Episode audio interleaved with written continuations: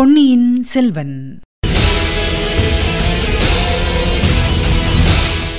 வணக்கம். நீங்கள் கேட்டுக்கொண்டிருப்பது தமிழசேஃபம். தமிழசேஃபமில் இனி நீங்கள் கேட்கலாம் பொன்னியின் செல்வன்.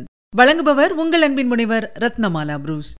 பொன்னியின் செல்வன் பாகம் 1, புதுவெள்ளம். அத்தியாயம் 25, கோட்டைக்குள்ளே.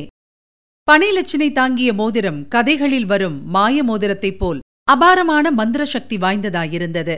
காலை நேரத்தில் பால் தயிர் விற்பவர்கள், பூக்குடைக்காரர்கள், கறிக்காய் விற்பவர்கள், பழக்கடைக்காரர்கள் மற்றும் பல தொழில்களையும் செய்வோர், கணக்கர்கள், உத்தியோகஸ்தர்கள் முதலியோர் ஏக கூட்டமாக கோட்டைக்குள் பிரவேசிக்க முயன்று கொண்டிருந்தார்கள். கோட்டைக் கதவின் திட்டிவாசலை திறந்து அவர்களை ஒவ்வொருவராக உள்ளே விடுவதிலே கோட்டை வாசற் காவலர்கள் தங்கள் படாடோப அதிகாரத்தை காண்பித்துக் கொண்டிருந்தார்கள். ஆனால் நம் இளம் வீரன் பனைலட்சினை பொறித்த மோதிரத்தை காட்டியதுதான் தாமதம். காவலர்கள் மிக்க மரியாதை காட்டி கோட்டை கதவுகளில் ஒன்றை திறந்துவிட்டார்கள். வந்தியத்தேவனும் கோட்டைக்குள் பிரவேசித்தான். ஆஹா, தஞ்சைபுரி கோட்டைக்குள் அவன் கால் வைத்த வேளை என்ன வேளையோ தெரியாது. அதிலிருந்து எத்தனை எத்தனை முக்கிய நிகழ்ச்சிகள் தொடர்ந்து வந்தன. சோழ சாம்ராஜ்யத்தின் சரித்திரத்திலேயே அது ஒரு முக்கிய சம்பவமாகவல்லவா ஏற்பட்டது. கோட்டைக்குள் பிரவேசித்து சிறிது நேரம் வரை வந்தியத்தேவன் ஒரே பிரமிப்பில் ஆழ்ந்திருந்தான்.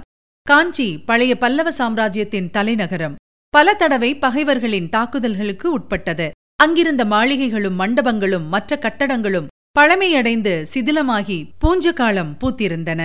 அழகிய சிற்ப வேலைப்பாடுகள் அமைந்த கட்டடங்கள்தான், ஆனாலும் பல பகுதிகள் இடிந்தும் சிதைந்தும் கிடந்தன. ஆதித்த கரிகாலர் வந்த பிறகு புதுப்பித்து கட்டிய சில மாளிகைகள் மட்டும் பட்டமரத்தில் ஒவ்வொரிடத்தில் தளிர்த்திருக்கும் மலர்களைப் போல் விளங்கி நகரத்தின் பாழடைந்த தோற்றத்தை மிகைப்படுத்தி காட்டின. இந்த தஞ்சையின் தோற்றமும் நேர்மாறாக இருந்தது. எல்லாம் புதிய மாளிகைகள், புதிய மண்டபங்கள். வெண் சுண்ண மாளிகைகளுக்கு மத்தியில் செம்மண்ணில் சுட்ட செங்கற்களினால் கட்டிய சிற்சில கட்டடங்கள் வைரங்களுக்கும் முத்துக்களுக்கும் இடையிலே ரத்தினங்களை பதித்தது போல் ஒளி வீசி திகழ்ந்தன. ஆங்காங்கு அரண்மனை தோட்டங்களில் வளர்த்திருந்த விருட்சங்கள் செம்மண் பூமியின் சத்தை உண்டு கொழு கொழுவென்று செழித்து ஓங்கியிருந்தன.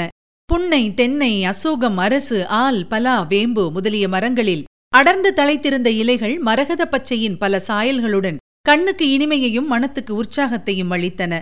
அதிசய சக்தி வாய்ந்த மந்திரவாதியான மயன் புதிதாக நிர்மாணித்த நகரம் இது. இந்த புதிய நகருக்குள் பிரவேசிக்கும் போதே ஒரு புதிய உற்சாகம் பிறந்தது. உள்ளம் பூரித்து பொங்கியது. காரணம் தெரியாத கர்வம் நிறைந்தது. கோட்டையின் கட்டுக்காவலையும் கோட்டைக்குள் பிரவேசிப்பதில் உள்ள நிர்பந்தங்களையும் கவனித்திருந்த வந்தியத்தேவன் உள்ளே அதிக ஜனநடமாட்டமே இல்லாமல் வெறிச்சென்று இருக்கும் என்று எண்ணியிருந்தான். ஆனால் அதற்கு நேர்மாறாக தெருக்களெல்லாம் ஜே ஜே என்று கூட்டமாயிருந்தது. குதிரைகளும் குதிரை பூட்டிய ரதங்களும் பூமி அதிரும்படி சத்தமிட்டுக் கொண்டு சென்றன.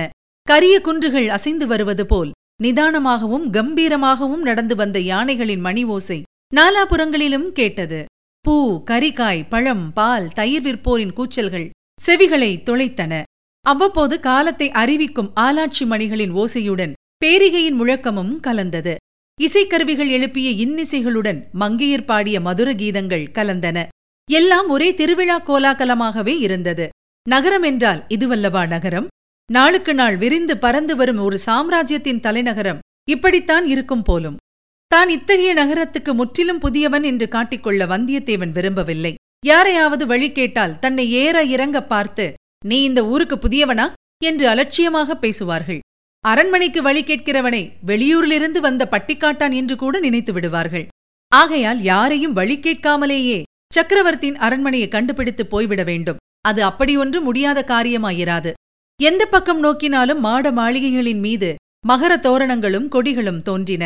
வேகத்துடன் வீசிய மேலக்காற்றுடன் அவை துவந்த யுத்தம் செய்து சடசட படபடவென்று சத்தம் செய்து கொண்டு பறந்தன. புலிக்கொடிகளும் பனைக்கொடிகளுமே அதிகமாக காணப்பட்டன. மற்ற எல்லா கொடிகளையும் தாழ்த்தி கொண்டு மேகமண்டலத்தை அளாவி கம்பீரமாக ஒரு பெரிய புலிக்கொடி பறந்தது. அதுவே சக்கரவர்த்தி தங்கும் அரண்மனையாக இருக்க வேண்டும் என்று வல்லவரையன் ஊகித்துக் கொண்டு அக்கொடி பறந்த திக்கை நோக்கி தான் மேலே செய்ய வேண்டிய காரியத்தை பற்றி சிந்தித்துக் கொண்டு நடந்தான். சக்கரவர்த்தியை நேரில் சந்தித்து ஓலையை கொடுப்பது முதற் காரியம். அத்தோடு ஆதித்த கரிகாலர் நேரில் வாய்மொழியாக தெரிவிக்க சொன்னதையும் சொல்ல வேண்டும். சின்ன பழுவேட்டரையரின் அனுமதியின்றி சக்கரவர்த்தியை பார்க்க முடியாது. அவருடைய அனுமதியை எப்படி பெறுவது? கோட்டைக்குள் பிரவேசிப்பதற்கு தெய்வம் துணை செய்தது. ஆனால் முழுதும் தெய்வம் வழிகாட்டும் என்றே இருந்துவிடலாமா? சக்கரவர்த்தியை பார்ப்பதற்கு நாமேதான் யுக்தி கண்டுபிடித்தாக வேண்டும். அது என்ன யுக்தி? வானர் குலத்தில் வழிவழியாக வந்த மூளையே, கொஞ்சம் வேலை செய் பார்க்கலாம். சிறிது உன் கற்பனா சக்தியை தட்டிவிடு. காவியம் கவிதை எழுதுவோருக்கு மட்டும் கற்பனா சக்தி தேவை என்பதில்லை. உன்னைப்போல் ராஜாங்க காரியங்களில் ஈடுபட்டவர்களுக்கும் கற்பனா சக்தி வேண்டும். எங்கே உன் கைவரிசையை காட்டு பார்க்கலாம். பெரிய பழுவேட்டரையர் இன்னும் கோட்டைக்கு வந்து சேரவில்லை என்பதை வந்தியத்தேவன் உறுதிப்படுத்திக் கொண்டான். கோட்டை வாசலை தாண்டி உள்ளே வந்ததும் அங்கே உட்புறத்தில் நின்ற காவலன் ஒருவனிடம், "ஏனப்பா, பழுவேட்டரையர் திரும்பி வந்துவிட்டாரா?" என்று கேட்டான். "யாரை கேட்கிறாய் தம்பி?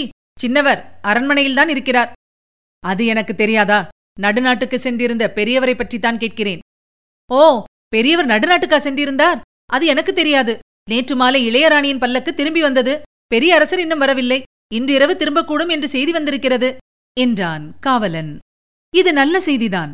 பெரிய பழுவேட்டரையர் திரும்பி வருவதற்குள்ளே எப்படியும் சக்கரவர்த்தியை பார்த்து ஓலையை கொடுத்தாக வேண்டும். அதற்கு என்ன வழி?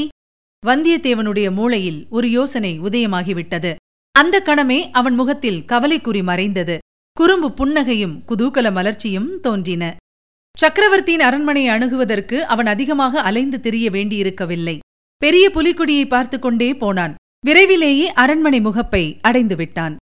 ஆஹா, இது எத்தகைய அரண்மனை! தேவலோகத்தில் தேவேந்திரனுடைய அரண்மனையையும் உஜ்ஜயினி நகரத்து விக்ரமாதித்தனுடைய அரண்மனையையும் போல அல்லவா இருக்கிறது? அந்த முன்வாசல் மண்டபத்து தூண்களில் செய்திருக்கும் சிற்ப வேலைகளின் அற்புதம்தான் என்ன! ஒவ்வொரு தூணிலும் செதுக்கியிருக்கும் குதிரை முன்கால்களை தூக்கிக் கொண்டு அப்படியே பாய்வது போலிருக்கிறதே. அரண்மனையை அடைவதற்கு பல பாதைகள் நாலா திசைகளிலிருந்தும் வந்தன. ஒவ்வொரு பாதை முடிவிலும் 2 குதிரை வீரர்களும் சில காலாள் வீரர்களும் நின்றார்கள். அவர்கள் அண்டை நெருங்கி வராமலே அவ்வீதிகளில் நடமாடிய ஜனங்களில் பலர் திரும்பி போய்விட்டார்கள். ஒரு சிலர் அவர்கள் கிட்டே வந்து சற்றே நின்று அரண்மனை முகப்பை எட்டி பார்த்துவிட்டும் புலிக்கொடியை அண்ணாந்து பார்த்துவிட்டும் போனார்கள். அதிக நேரம் நின்று கூட்டம் சேரும் போலிருந்தால் காவலர்கள் கையினால் சமிக்ஞை செய்து அவர்களை போகும்படி செய்தார்கள். கூட்டம் கூடி நின்றவர்களும் இறைந்து பேசாமல் காதோடு மெல்ல பேசிக் கொண்டார்கள். வந்தியத்தேவன் மற்றவர்களைப் போல் சிறிதும் தயங்கி நிற்கவில்லை. வேகமாகவும் மிடுக்காகவும் நடந்து சென்று அரண்மனை பாதை காவலர்களை நெருங்கினான். உடனே 2 குதிரைகளும் முகத்தோடு முகம் உராயும்படி வழிமறித்து நின்றன. குதிரை மேலிருந்தவர்கள், கீழே நின்றவர்கள் அனைவருடைய வேல்களும் முனையோடு முனை பொருந்தி வழியை அடைத்தன. வந்தியத்தேவன் தன்னுடைய மந்திர மோதிரத்தை நீட்டினான். அவ்வளவுதான். அதை பார்த்த உடனே அவ்வீரர்களின் முடுக்கும் பெருமிதமும் அடங்கின. ஒருவர் பின் ஒருவராக 3 பேர் மோதிரத்தை உற்று பார்த்தார்கள். "சரி, வழிவிடுங்கள்" என்று ஒருவன் சொன்னான்.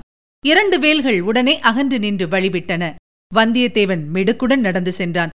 ஆயினும் என்ன, இன்னும் எத்தனை காவல்கள் இப்படி உண்டோ? சின்ன பழுவேட்டரையர் எங்கே இருக்கிறாரோ? எப்படி விசாரிப்பது? யாரிடம் கேட்பது?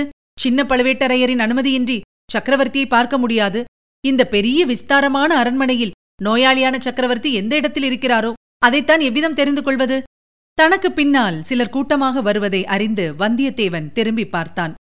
ஆம், 10-15 பேர் கும்பலாக வந்து காவலர்கள் அருகில் நின்றார்கள். அவர்கள் உயர்ந்த பட்டு பீதாம்பரங்கள் தரித்திருந்தார்கள். முத்துமாலைகள், மகர கண்டிகள், காதில் குண்டலங்கள் அணிந்திருந்தார்கள். சிலர் நெற்றியில் திருநீரும் மற்றவர்கள் சந்தனம், குங்குமம், ஜவ்வாது பொட்டும் இட்டிருந்தார்கள். ஆ, இவர்களை பார்த்தால் புலவர்களைப் போல அல்லவா இருக்கிறது? ஆம், புலவர்களின் கூட்டம்தான் என்று மறுகணமே தெரிந்துவிட்டது. காவலர்களில் ஒருவன் அவர்களுடைய தலைவனாயிருக்க வேண்டும்.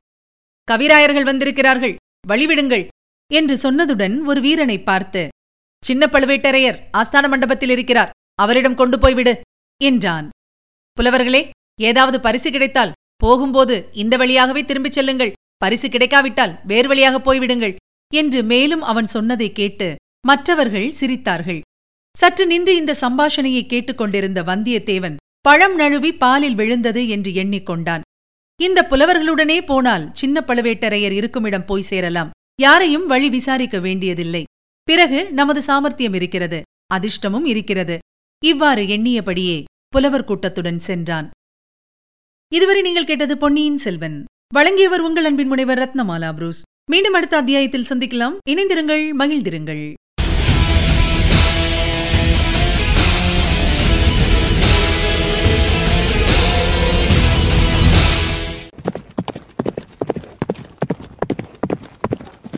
பொன்னியின் செல்வன்.